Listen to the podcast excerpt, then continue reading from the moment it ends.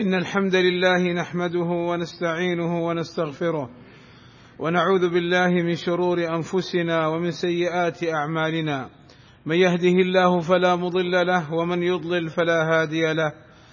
وأشهد أن لا إله إلا الله وحده لا شريك له وأشهد أن محمدا عبده ورسوله. ألا وإن أصدق الكلام كلام الله وخير الهدي هدي محمد صلى الله عليه وسلم. وشر الأمور محدثاتها وكل محدثة بدعة وكل بدعة ضلالة وكل ضلالة في النار أما بعد. فاتقوا الله عباد الله حق التقوى وتزودوا من دنياكم لأخراكم فالدنيا دار عمل والآخرة دار حساب. عباد الله من الأمور التي يحبها الله عز وجل الإصلاح بين الناس.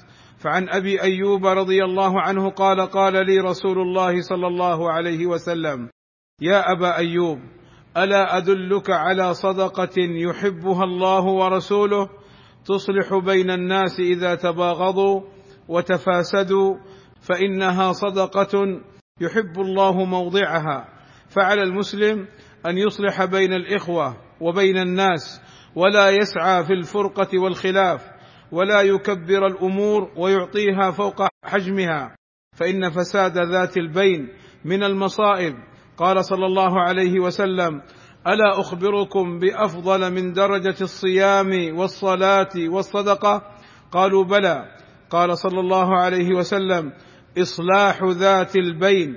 فإن فساد ذات البين هي الحالقة. لا أقول تحلق الشعر ولكن تحلق الدين. ومن الأمور التي يحبها الله عز وجل نفع الناس وإيصال الخير إليهم. قال صلى الله عليه وسلم أحب الناس إلى الله أنفعهم وأحب الأعمال إلى الله. سرور تدخله على مسلم أو تكشف عنه كربة أو تقضي عنه دينا أو تطرد عنه جوعا. فتأملوا هذا الحديث عباد الله وما فيه من إيصال النفع والخير للناس. والفرح والسرور وعدم أذيتهم وظلمهم بل وتعين أخاك بكشف الكربه أو قضاء دين أو تطعمه. وذلك لأن المسلم أخو المسلم المسلم أخوك في الدين وأخوة الدين أقوى من أخوة النسب. قال الله تعالى إنما المؤمنون إخوة. وقال صلى الله عليه وسلم المسلم أخو المسلم ومن الأمور التي يحبها الله عز وجل الطعام. تكثر عليه الأيدي. قال صلى الله عليه وسلم إن أحب الطعام إلى الله ما كثرت عليه الأيدي.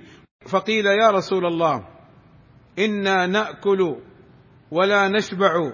فقال صلى الله عليه وسلم تجتمعون على طعامكم أو تتفرقون؟ قالوا نتفرق. فقال صلى الله عليه وسلم اجتمعوا على طعامكم واذكروا اسم الله تعالى يبارك لكم فيه. وقال صلى الله عليه وسلم طعام الاثنين كاف الثلاثة وطعام الثلاثة كاف الأربعة وطعام الأربعة كاف الثمانية. أسأل الله أن يوفقني وإياكم لما يحبه ويرضاه وأن يغفر لنا الذنوب والآثام. إنه سميع قريب مجيب الدعاء. الحمد لله رب العالمين والصلاة والسلام على المبعوث رحمة للعالمين وعلى آله وصحبه أجمعين. عباد الله من الأمور التي يحبها الله أن يظهر العبد نعمة الله عليه. قال صلى الله عليه وسلم إن الله تعالى يحب أن يرى أثر نعمته على عبده. وقال صلى الله عليه وسلم إن الله تعالى إذا أنعم على عبده نعمة يحب أن يرى أثر النعمة عليه ويكره البؤس والتباؤس ويبغض السائل الملحف ويحب الحيي العفيف المتعفف. وليس هذا من الكبر. قال صلى الله عليه وسلم لا يدخل الجنة من كان في قلبه مثقال ذرة من كبر. فقال رجل إن الرجل يحب أن يكون ثوبه حسنا ونعله حسنا. فقال صلى الله عليه وسلم إن الله جميل يحب الجمال. الكبر بطر الحق وغمط الناس أي إجحافهم وظلمهم وعدم إعطائهم حقهم. بطر الحق رفضه تعلم أن الحق مع فلان وتجحده هذا هو الكبر. قال أهل العلم في هذا الحديث تحسين الثياب بالتنظيف والتجديد عند الإمكان من غير مبالغة في النعومة والترفه. ومظاهرة الملبس على الملبس على ما هو عادة العجم والمترفهين. ولا يحب البؤس أي الخضوع والذلة ورثاثة الحال أي إظهار ذلك للناس. ولا التباؤس أي إظهار التمسكن والتخلف والشكاية لأن ذلك يؤدي لاحتقار الناس له وازدرائهم إياه وشماتة أعدائه.